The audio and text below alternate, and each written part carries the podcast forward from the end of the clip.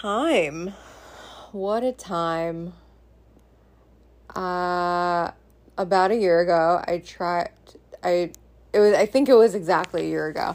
I tried to record an episode uh in the middle of the night and somehow I signed into a brand new podcast. And I sent it to a small handful of people and no one listened to it. And I don't think it was because the story I told in that episode was not a compelling story.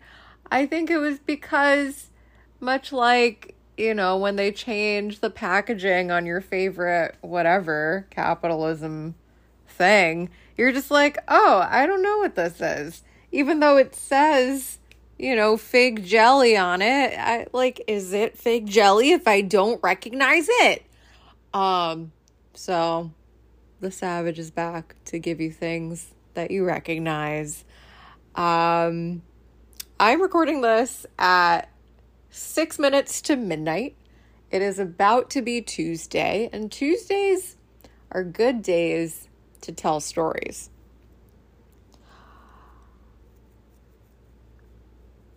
Where I live, I have lived for many of my lives. Um, I once met.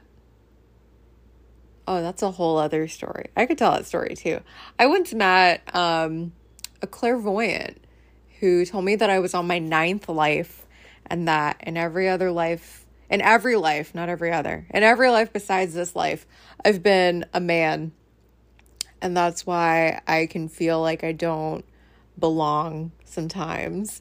Um, that's a whole other story, but uh, we can tell it. So I met this clairvoyant and uh, you know, I just met her. She was like she wasn't. She had somebody, right? Like she was she was top notch, this woman. What was her name? Crystal? Um I'm not making that up. I could be making that up, but I'm pretty sure that I'm not making that up. Um and it gives me chills to tell this story actually. So I met this clairvoyant. Somebody was like handing out little flyers, like palm reading for ten dollars. And I was young. I wanted a palm reading for ten dollars. I probably only had ten dollars. And um, I go to this person's. It's their house. It's it's their apartment. Um, but it's very clean. Maybe they didn't live there. Um, it was across the street from Bloomingdale's on 59th Street. And these days, it's a very empty lot very empty like they uh who's there developers developers who haven't built anything there in 10 years. Developers knocked down like maybe six but like little buildings. They were like very they were very small apartment buildings but the buildings themselves were only like three or four floors. And um i don't know. I don't know what's going on in new york. Like they close stuff down, tear it down, like lock it up, like they're they got plans for this place, they got plans for this thing.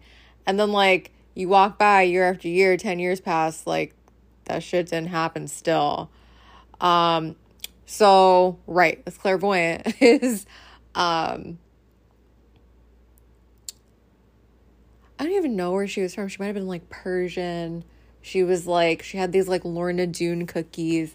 I was with her for like long, like many an hour.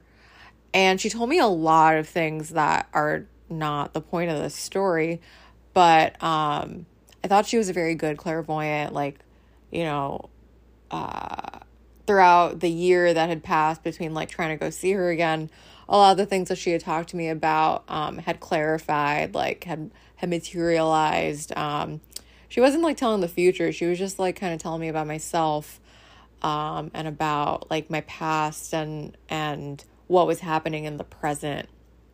And so a year later, I wanted to go see her again, like, you know, a yearly reading, if you will. And I go to the exact same place and knock on the exact same door. It was like an apartment one or whatever. Um, and a whole other person to answer the door, an older person. A whole other person answered the door. And I was like, oh, is Crystal here?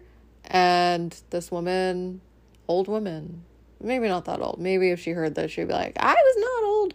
but that was like 10 years ago and she must be old now. I'm rambling. I have missed rambling. I'm not drinking anything. I should also fix that. My brain needs to be lubricated to remember this story. Um yeah, so this old woman, white woman, looking me up and down, like, uh, what? And I'm like, Crystal, um, she's a palm reader. she's obviously, you're in the wrong place. Person who lives here. This woman said, I have lived here for 15 years. There is no crystal here.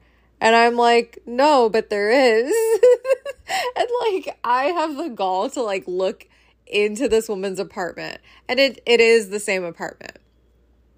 And like it's the same furniture. It's like the same everything. So i have had like the situation in my life where like a friend lived at whatever 1400 and i accidentally walked into 1402 because like the two facades look the same. And then like you go to the apartment and obviously it's you know not your friend. So you leave. Uh but it was like so eerie that like it was the apartment and this like woman is like no i've lived here forever. Um and so thinking about that now go back thinking about that then i was convinced that i had like materialized this person and like had hallucinated the whole thing. Um but thinking about it now like clearly like those buildings were torn down. Clearly like I mean, it's clear to me. And it's not to say anything bad about anybody, but like, if I needed a space to work in, to like have people sit comfortably with me, and I knew some people who had access to some buildings, like, what if, you know, this like clairvoyant was just kind of like squatting in this woman's apartment and this woman was like away for the summer or something? I this is the first time I'm thinking that which is amazing because I have constantly thought like, oh, you you I have like made that entire thing up. So whatever. I'm like, oh, I'm so sorry. Walk away. Over the years, uh whoever these developers are, I wish I knew who they were. Like shout out Screwball Grease Grease Face greaseball is the word I'm looking for there. uh, shout out to these like greaseball developers who are taking over my city. Um, so, right, they tear down all these buildings maybe like the following year. And um, they put up like municipal green um, wall, like just plywood, but they painted municipal green. Municipal green is such a beautiful green, I must say. Um, I miss the actual municipal green. There's like a new municipal green that is not, it's obviously nicer, but it's not appropriate. Like, it's just so nice. Like, why does everything have to be so nice? Like, when they like tore down all the newsstands and put these like Chem USA, CEM, Chem USA, like silver phantom boxes. And like, they're phantom boxes because, like, I guess no one's allowed to even own a newsstand anymore. Like there was a whole thing uh in like the I think it was the Bloomberg era. I don't believe it to be the Giuliani era um in New York where like regular newsstands were kind of like torn down and replaced, but then like different people were working at them. And then, you know, the newsstand is like a neighborhood fixture, so you can't just like replace your newsstand and then the newsstand person at the same time. And then suddenly no one runs a newsstand. Oh, you know what it is because these newsstands, uh, you know, used to be built by like your uncle who like came here on a boat from somewhere with you know fifty dollars in his pocket. But I'm sure the whole point of making these silver newsstands was to charge rent and um, you know your uncle is not going to pay that rent. He's probably going to drive a cab. How did this podcast turn into, um, you know, the state of capitalism in New York over the last 20 years? I mean, that's that's a podcast unto itself. But why I'm really here. Oh, wait, I'm not done with that story about the clairvoyant. So they put up these uh, municipal green plywood walls, and uh, somebody spray paints in like a light blue the word clairvoyant and like draws like an eye. And I guess the developer doesn't like that, so they paint over it. But you can still see it. you can still see the spray paint. So whoever this vandal is spray paints it again in yellow. And then the developer turns um, those wood slats upside down instead of painting them over. And then they turn them upside down. I forget what happens next. But it was like before the time when they would just like plaster them with um, ads for things. What happens next? I forget, but like it felt eerie in the same way that this woman answers the door and is like, I've lived here for 15 years. There is no crystal here. Uh, it felt eerie that like someone kept spray painting. Like they wanted people to remember those clairvoyant who like used to live there. And you know what? If you're out there, Crystal, I wish I knew your last name. You should look me up because I would love to talk to you about those things that you said to me 10 years ago and uh, my perspectives on them 10 years later. I'm just getting something to drink, but now I'm having a detour. I feel like my life is just detours.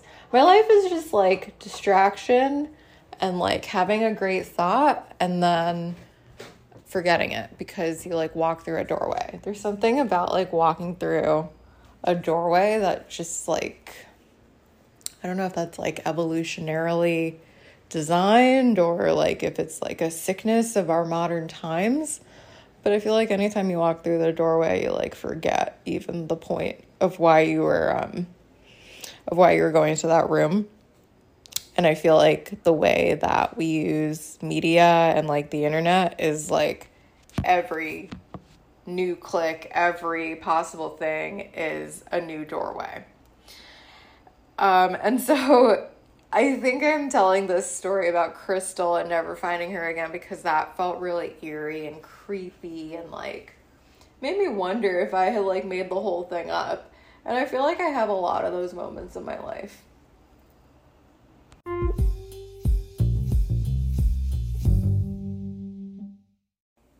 And we're back. Please drink something. I'm just drinking water because I have pomegranate juice in my fridge, but it's like past midnight and pomegranate juice is actually like sorry my like water bottle just like hit the hit the microphone. I'm sorry for your ears but i imagine that's gonna sound ridiculous. Um pomegranate juice is very energizing and it's um you know after midnight like i don't think that that's gonna be an appropriate choice.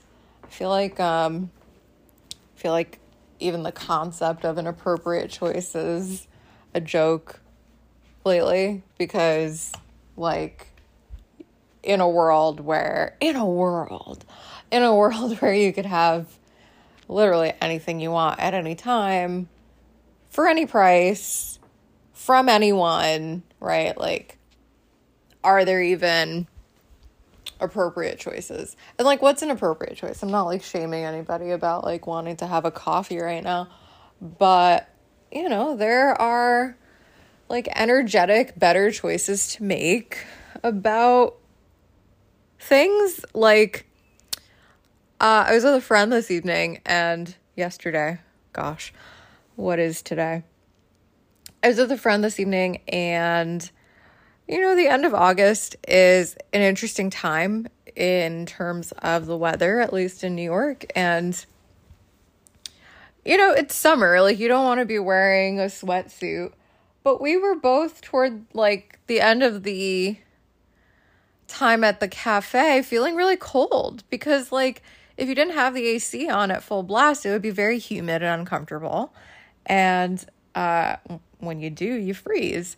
But we even like stepped outside and we're feeling like it's still cold. Like, can we stop for a tea or something? And so that's what I'm saying about like an appropriate choice. Like, maybe an appropriate choice would have been a hot drink, but like, who's thinking about a hot drink in the end of August when the humidity is about 70% still? Um, and at the same token, like, who's thinking about wearing a sweater right now. I am because I'm thinking about like all the places that I'll be and what the AC might be like.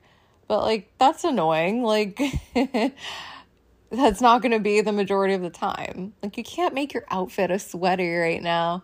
But maybe you should. I don't know. Appropriate choice. Speaking of clothes, um throw out those pants.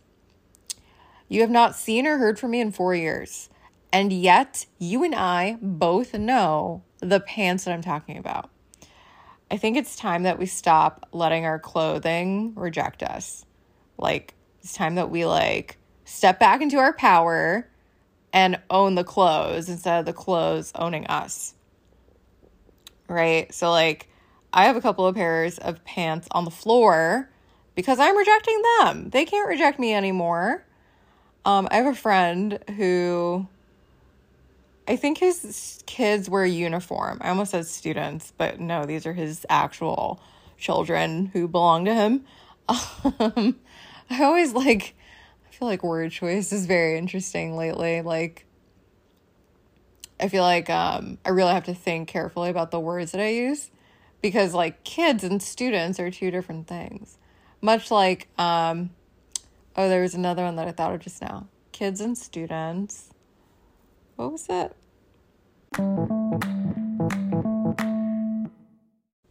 Why doesn't this thing like let you pause? Jeez. I was just like trying to think of the word. Um anyway, I have a friend who I think his kids wear a uniform to go to school. Oh, that was the other thing. Yes. Great. I'm glad I paused. You know, kids saying kids when you mean students and students when you say kids, like don't do that.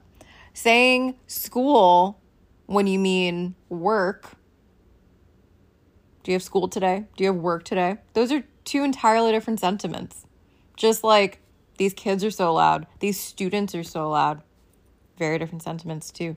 Much, much, much, much like this hyper use of you guys. I probably do it. I probably do it more often than I ought to, but I do think about it right? Like I have a friend who makes a joke about like you wouldn't say like right cuz the the defense of like you guys, hey guys, whatever. The defense of that is like it means everyone. Um and so I have a friend who like makes this joke to like make the point that you can't do this. You wouldn't say that what was it? Like you wouldn't say that you slept with everyone by saying I slept with all these guys and like I think like when you say that to like a heterosexual man, like it makes the point. I there's like a lot that I recognize that makes sense to heterosexual men that will probably never make sense to me, but if that made sense to you, I applaud you. Stop saying you guys. You know where it happens the most? It happens like in places that are supposed to be inclusive. At least I've noticed. Um, where was I recently? I don't think I was at yoga, but I'm pretty sure I was at yoga. And it wasn't the yoga studio that I actually enjoy going to. Um, which, oh, it was the Pilates studio.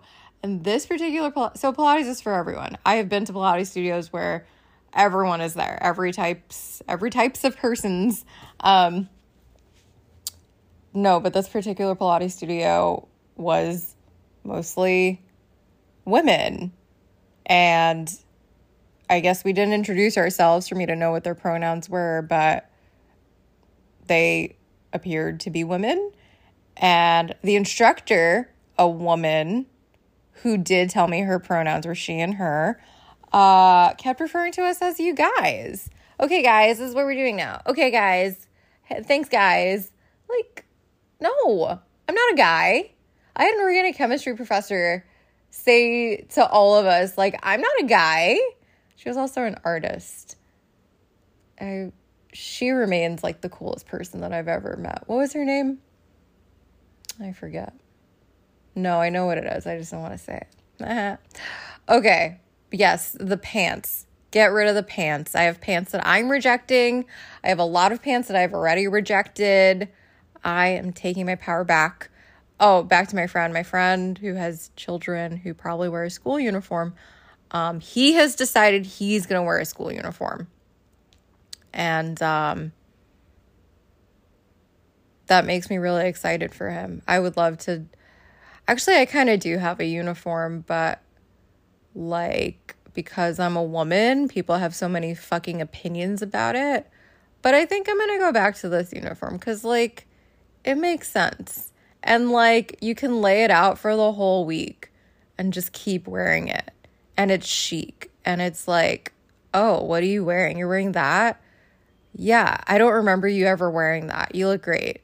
Tuesday, you look great. Wednesday, you look great. Thursday, you look great. And you know what? Like, if you wear different shoes every time, it is a different outfit. Let's bring back like uniform dressing.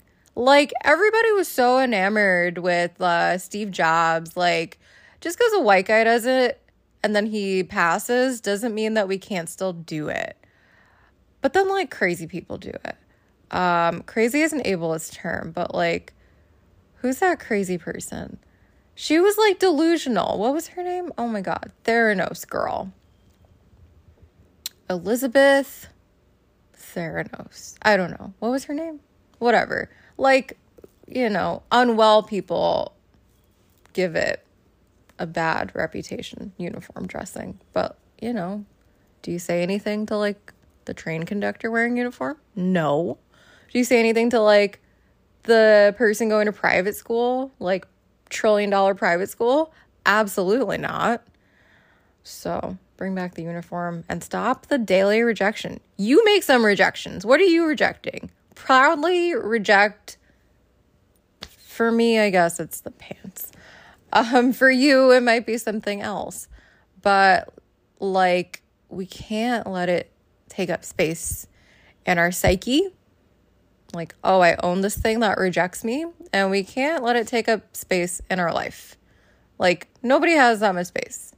And if you do, maybe like keep things in that space that are inspiring rather than like, I'm gonna need that for this and this and that thing.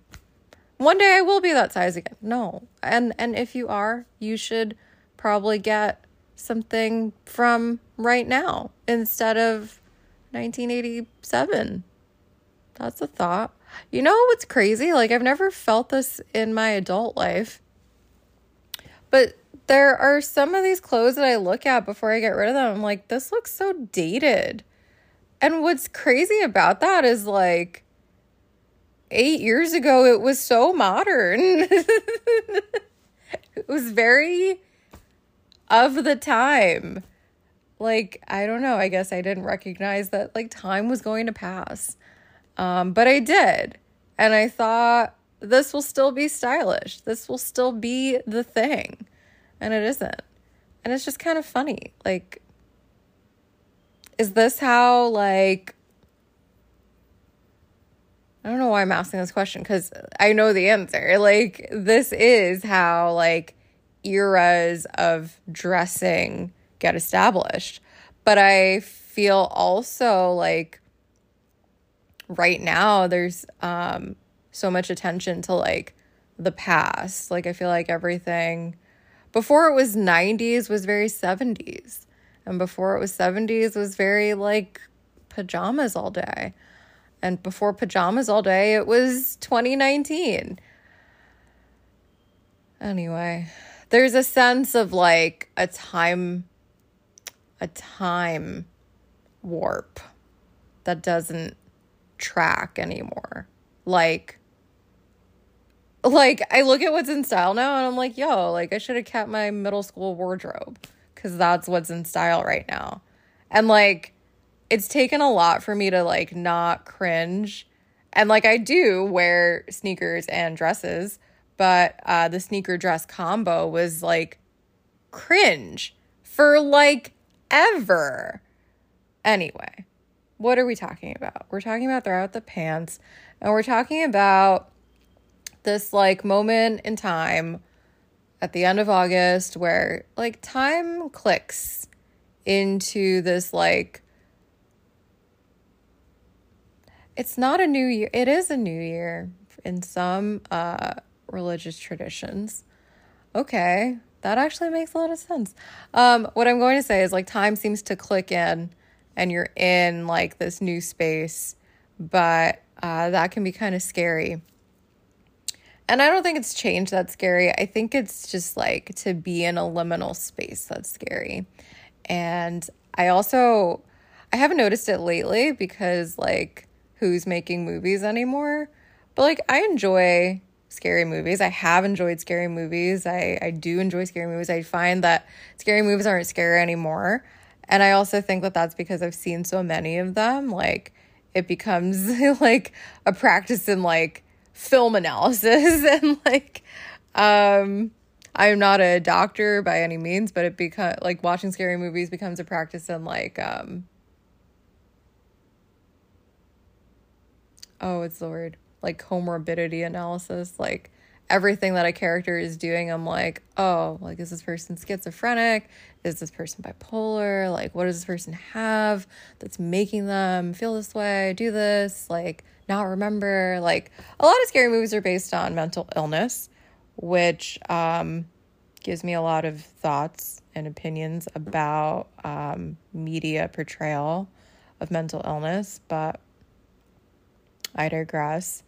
I had a podcast episode about, well, it wasn't about, but there was like a mention of the D, D, DSM 5. I almost call it the DVSM because the, the five is a Roman numeral, excuse me. Um, and hopefully they're past number five, but also hopefully like they stop writing this freaking book that is only written to like make people um, ascribe to the pharmaceutical industry. I mean, the pharmaceutical industry is like the worst way that capitalism has tried to be like capitalism is health. Anyway,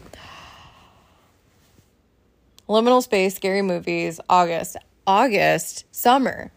I mean, it's still summer. Just because time is clicking doesn't mean it's not summer anymore. It's summer until like September 22nd. Get over it. It's summer for a whole, maybe not a whole, but mostly a month longer. Great scary movies come out in the summer. And all of my dreams in the summer could be scary movies. And I'm not saying that like I have all these nightmares and I should be looked at. Maybe I should. But there's something about the liminal space of summer that allows my mind, this like space and room to roam to like all these like odd thoughts. I've had some really like scary dreams recently that like like I've told them to people and people have been like that makes me feel like this reality is the dream and it's a nice dream. And the dream that you just told me about is real life. And real life is really scary. And I can't even remember any of them right now. And like, I could pause and like remember what they were. But like, my point in talking about my dreams is that my mind seems to connect like discrepant events very quickly because I have this like training of watching scary movies. And when I see a really scary movie, as an adult, maybe not as a younger person, I will usually see it again with a different person to like give it that further analysis. And even thinking about how like I, there are some scary movies that I've seen and seen again is like giving me the creeps. Like like I'm kind of like looking around this room like is something to pop out right now? And it's not about the jump scare for me at least. And my sister and I used to watch a lot of scary movies together, and it was never the jump. Like the jump scare was obviously like you get scared, and she would jump so hard, and I would laugh at her, and I would be like, I knew that was coming. But for and you know for some people it is the jump scare that um you know gives them that adrenaline rush that makes them enjoy the scary movie but for me it's like oh but like this detail in the beginning is the crux of this thing happening in the middle and it's you know the reason of some I wish I could like reveal some like plot of a scary movie to make what I'm saying make sense.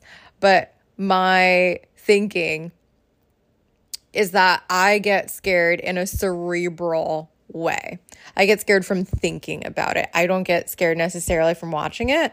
And I don't even like scary movies that are graphic, like Evil Dead. People love Evil Dead. There's like five Evil Dead movies. I can't watch them. I think I tried to watch the first one. I was grossed out. I might have even considered like throwing up. Like, I don't like gore. I don't like to see the blood. Like for me that's not it. I also don't enjoy like zombie zombie anything. Like zombie anything is, you know, a harsh reality that we will probably all end up facing if we're not already facing it. Like the way that we use media and the way that it scrambles our brain, like a lot of us are zombies and you know, they they don't eat us, but they might eat us because like they're not thinking. I need to drink something. Oof. Anyway, liminal space. Scary movies. Sometimes my life is like a scary movie. So a long time ago. Um how old was I? I was 10. It was actually wow. Okay. It's crazy how like the details come back to you as you start to like talk and then you like get out of order because like now you have to like go back this is actually the time frame i was 10 years old it was just a month or two after 9-11 and what a time you know there were so many like american flags there was so much like distrust between communities, members of communities who had always like been together, been there for each other. But there was also a lot of like unity. There was also a lot of like uh consideration that New York was not the big bad that everyone knew it to be. Like it was hurting at that time and a lot was going to change about it or or maybe it even had to change about it. When I like when I think about that time and when I like see old pictures and when I think about like you know the things that I used to do in Manhattan with my parents, you know, before that feels like feels like a, a quaint country town. Like it doesn't feel like this like berserk neo reality that it's become. Anyway, I also think, you know, people set fire to things that they just want to get rid of and like replace. But I can't say more about that right now. Okay, so shortly after 9 11, 10 years old, um, my parents, where they live, they we had only lived there for about 2 years. And there was a lot about it that still kind of scared me because it was like this big old house and I find myself like sensitive to energy. And I wasn't like, you know, scared every day, but you know, every now and then I would be like in some different part of the house and I would I would just like get this like chill, like, ooh, like something is here or like something has happened here or like why is the light behaving like that in here? And that's what I'm saying. It's not just about like the things that I saw, it's about the things that I thought. And there were other times that like I wasn't thinking at all, right? Like as a means of like, don't be scared, like, don't think all these like wild things. Like, you're just in a room right now. It's fine. You're fine. It's fine. Be fine. Okay.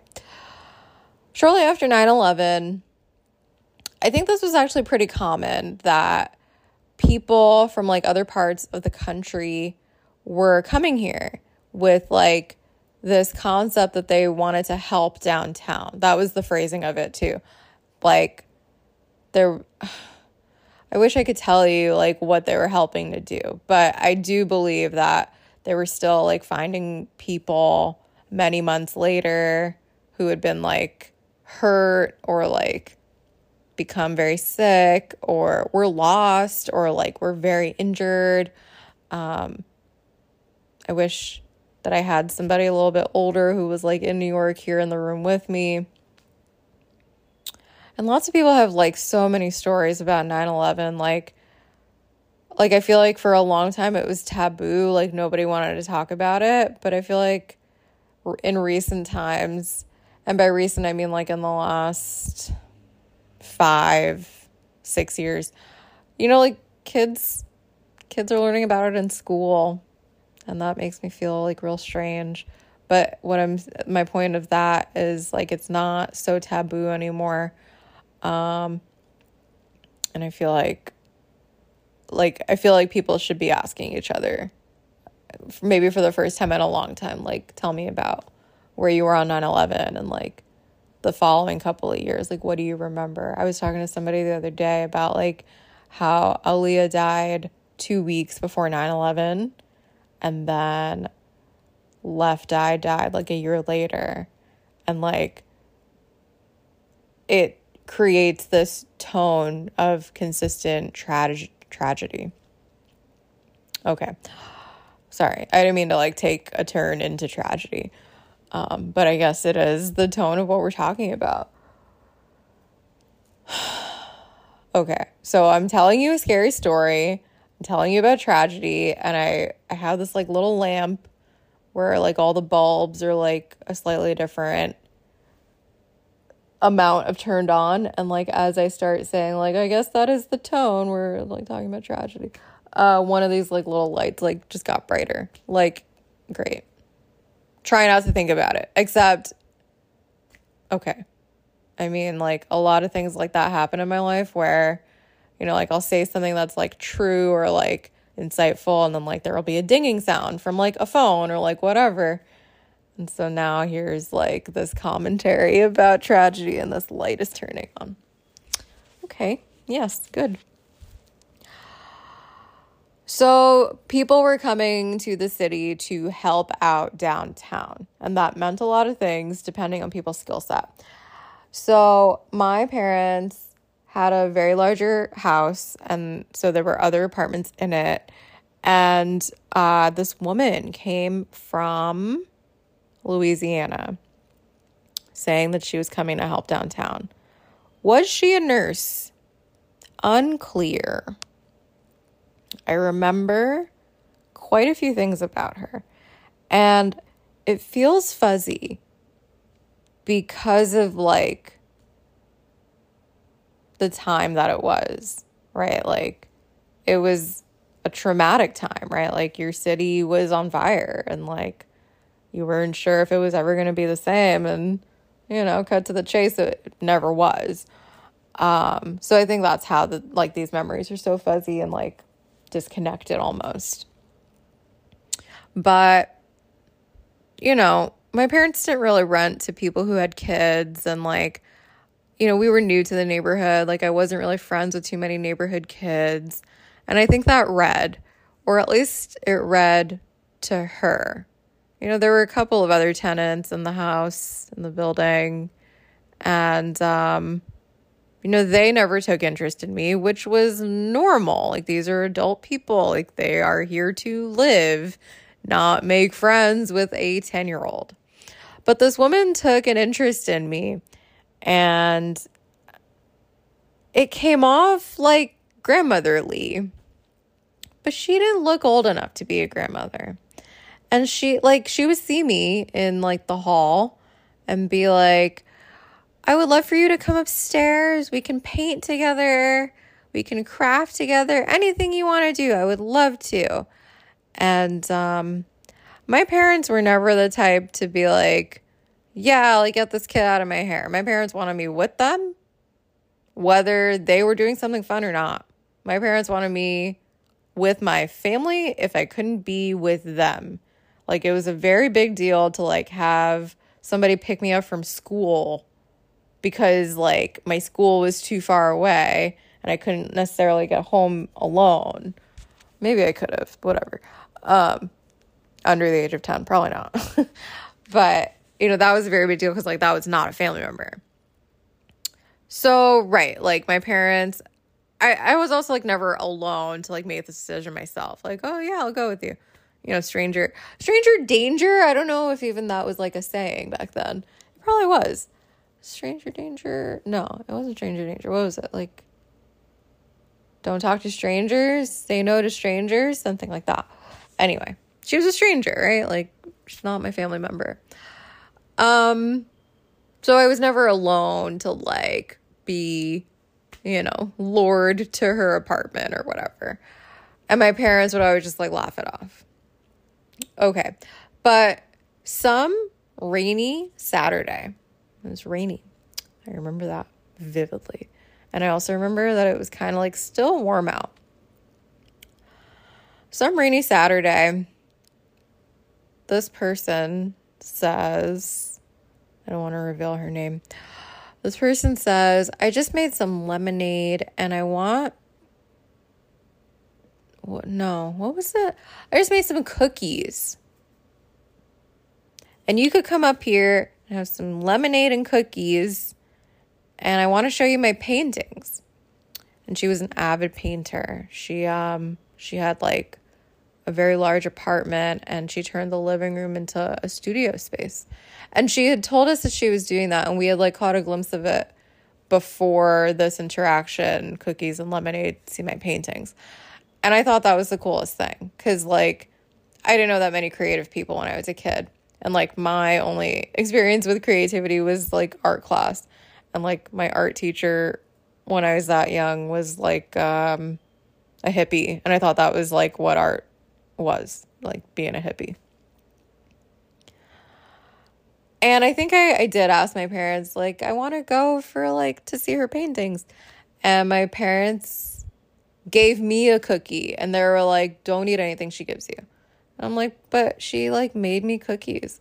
And they were like, I don't care and I think also like at that time in my life, like I was very like interested in like baking and like you know, maybe my parents said to me like when you come back you can bake your own cookies, it's fine. And that was actually very smart of my parents. Because like people are sick. Like you don't know what she was like putting in the cookies. You don't know like what you don't know. You don't know. Like what do these cookies symbolize to her? And this is my cerebral getting scared as an adult telling the story, right? Like, I've seen movies or like, you know, it's true that there are religious traditions or at least like beliefs that, you know, you put something of yours into some food item and then the person that eats it, um, you know, belongs to you at that point. And I actually had a friend who you know, like I mentioned that they are in the army to just say that they are a very rational person. Well, maybe I don't, you know, geez, don't go down that route. Okay. I mean, like, when I spoke to this person about like tarot and like astrology and like things like that, like, they were always like questioning. But when they were in a situation in which somebody had revealed that they put something of theirs into the food that they consumed and now like you know the person my friend who ate it you know is under some kind of belongingness to this other person they called me freaked out right like that's a thing in many cultures okay so they let me go maybe they let me go for 10 minutes right? But when you're a kid, 10 minutes is like a whole hour. Like I wasn't there for a long time. So I go and she's like showing me around her house and it's like cool, but like not where like a grandma lives. And like her whole shtick with me is like she's a grandma. But like she's not. And like it get like I figure that out when I'm up in her place. And uh I forget what made me know that she wasn't a grandma whatever. So I feel lied to. I'm just like, you're not old. Like, you're not like old and cuddly and like making cookies like this. Like, you're just like not right. Like, you just want me here for some strange reason. And I didn't say any of this to her, but like, this is how I felt. And like, I can only narrate this because of what happens next. And I remember what happens next so incredibly vividly right? So like this is the part of the scary movie where like the violin is like That was a terrible violin imitation, but I think you know what I mean, right? Like it, it becomes clear that this woman is not like grandmotherly. So she takes me into like the studio area and I'm like, oh, like she's probably like some real fun artist. And so she starts showing me her paintings, and I don't remember a lot of them. I remember one, well, a lot of them were like in progress too.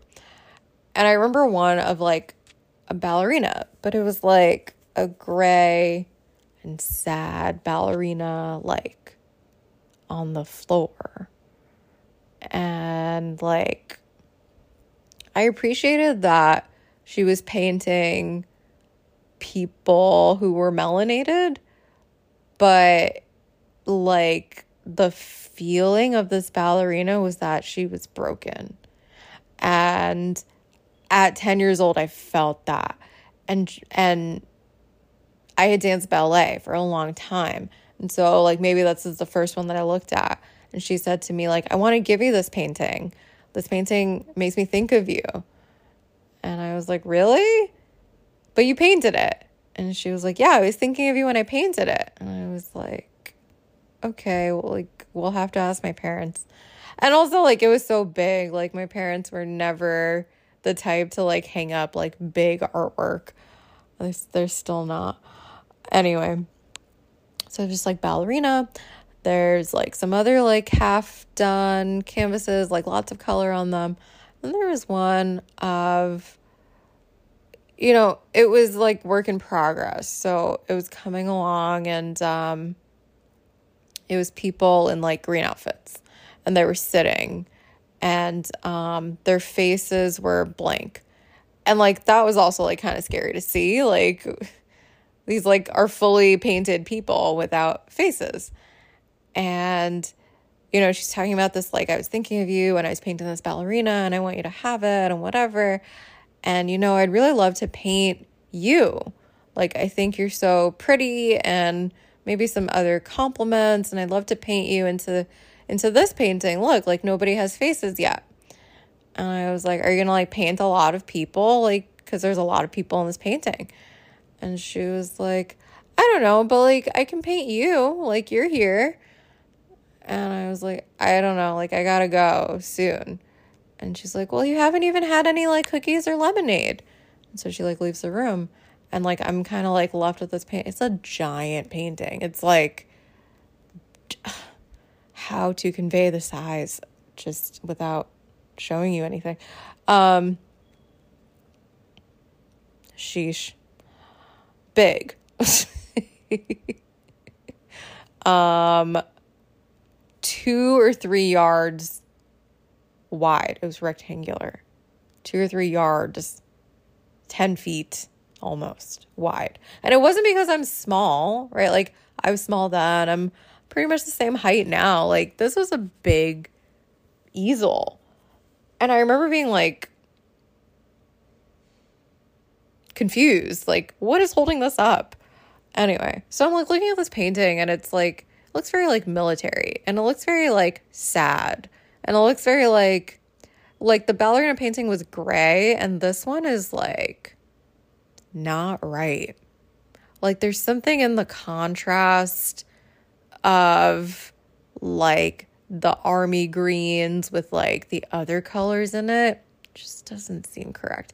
And then like the facelessness of the uh, people in it, and like the chairs of them. They were they were sitting in chairs. So I'm like left with this painting, and I'm not freaking out, but it's just like creepy. And she comes back with like the cookies and the lemonade. And i think i tell her i think i tell her like my parents don't want me to eat anything you give me. And she's like but why not? I'm like i don't know. They they be saying stuff. I don't know.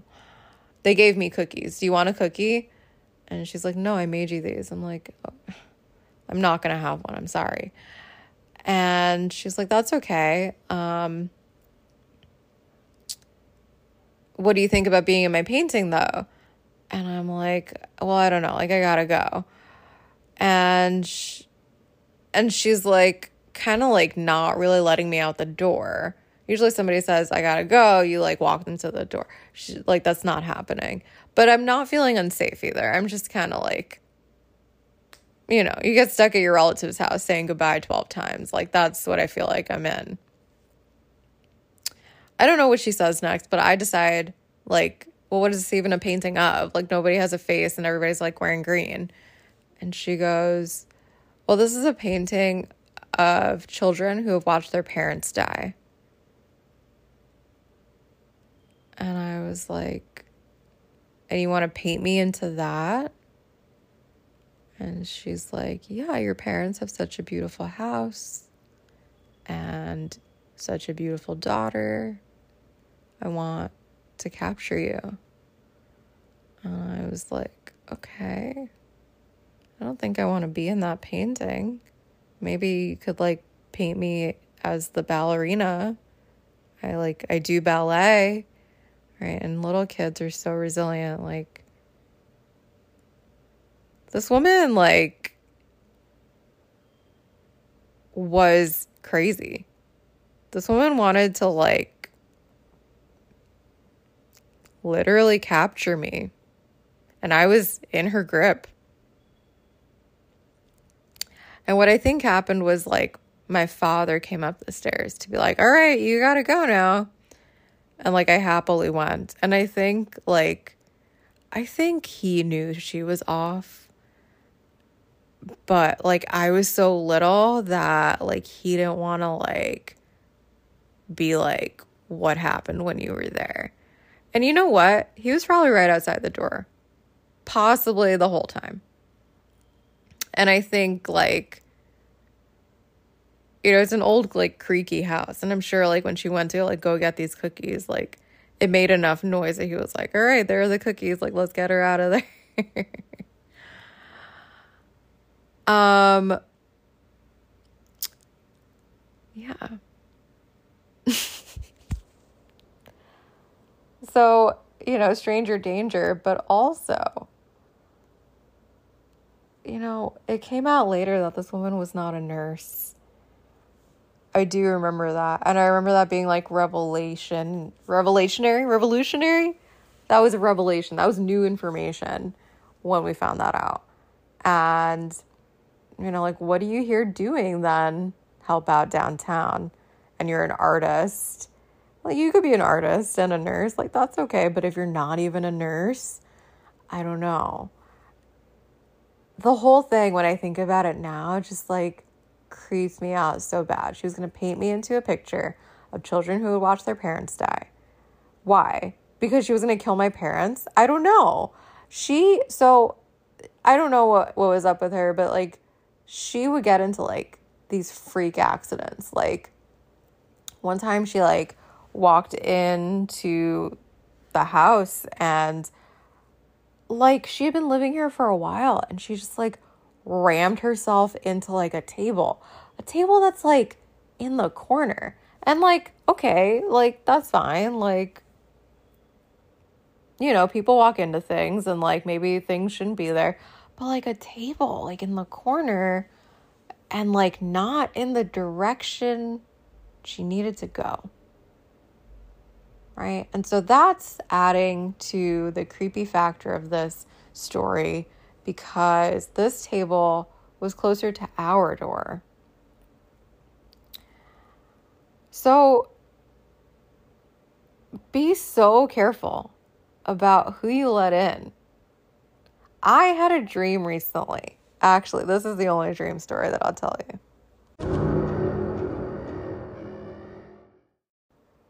I don't know. I'm feeling a bit afraid and it's like late and I'm like by myself. I have to wake up in the morning. Um I am of the belief that the things that you dream about are things that you have seen pretty recently. And especially if you like stay up late as I have been in the last couple of weeks. Um if you're staying up late and like you're tired, like the things that you look at kind of get imprinted on your what is it subconscious um until you dream about those things but i can tell you for a fact that i was watching the powerpuff girls for maybe an hour before I went to sleep this day. Powerpuff Girls, if you're unaware, is a very cheerful children's cartoon. Each episode is about 12 minutes long. So 12 minutes for an hour. I probably watched five episodes of this like children's uh little superhero show. And it was like adorable episodes. One of them was like a monster came to town. What is a monster in Powerpuff Girls? Like um a fluffy green giant making crazy sounds. A green giant comes to Townsville and um, is like wrecking it because it's looking for its cat. And one of the Powerpuff Girls does like a cat call, meow, meow, meow. And all these cats show up, the whole cat, the whole cats, all the cats from the whole town. And uh, the, the monster's cat was actually stuck on the monster the whole time. Right. Okay. Relevant because here's the dream the dream is that the whole world is black and white and gray and raining. And uh, it's black and white and gray and raining because it had recently been on fire because of a climate crisis, climate issue, specific climate issue, whatever it was. And this was actually before um, the Hawaii fires, right? So this was this had no reason to be in my subconscious. And so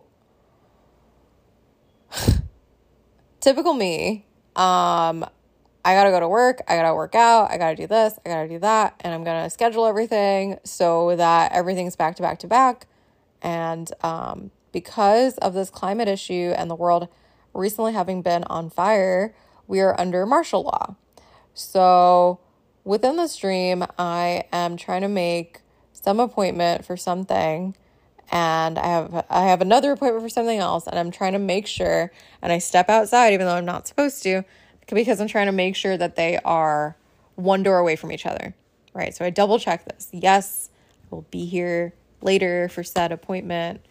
I will be here the next I will be at the second place after is this okay with everybody? Great. Don't tell anyone. We're under martial law.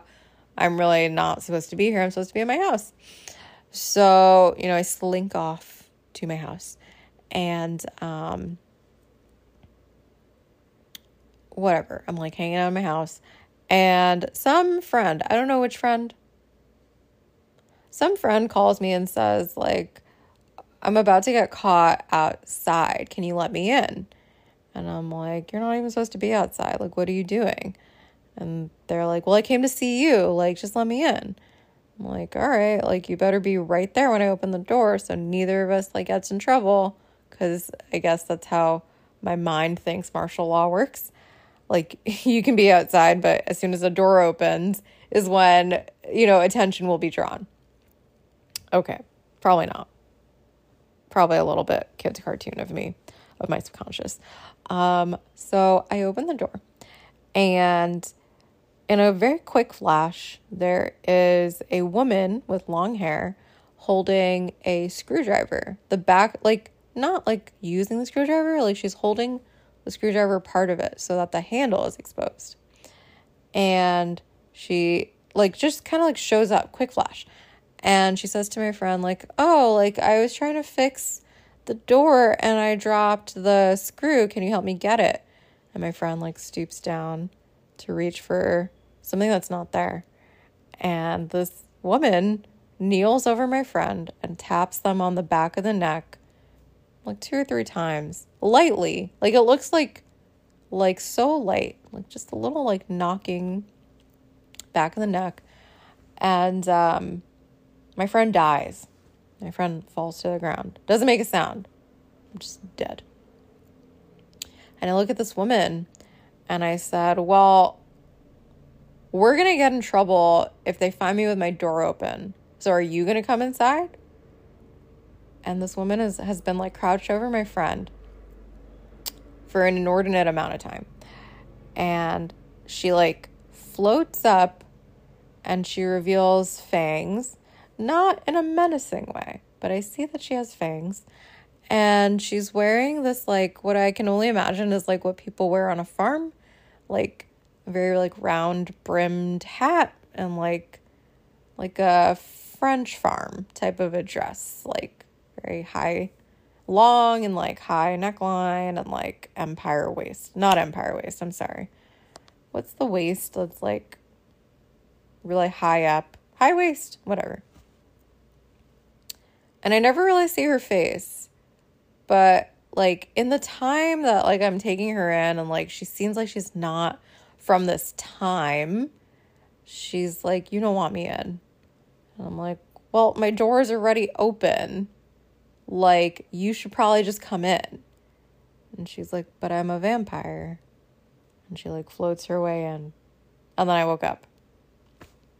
And so it was that dream that somebody said to me, like, do you think that is real life and what we are in right now is a dream? Yay!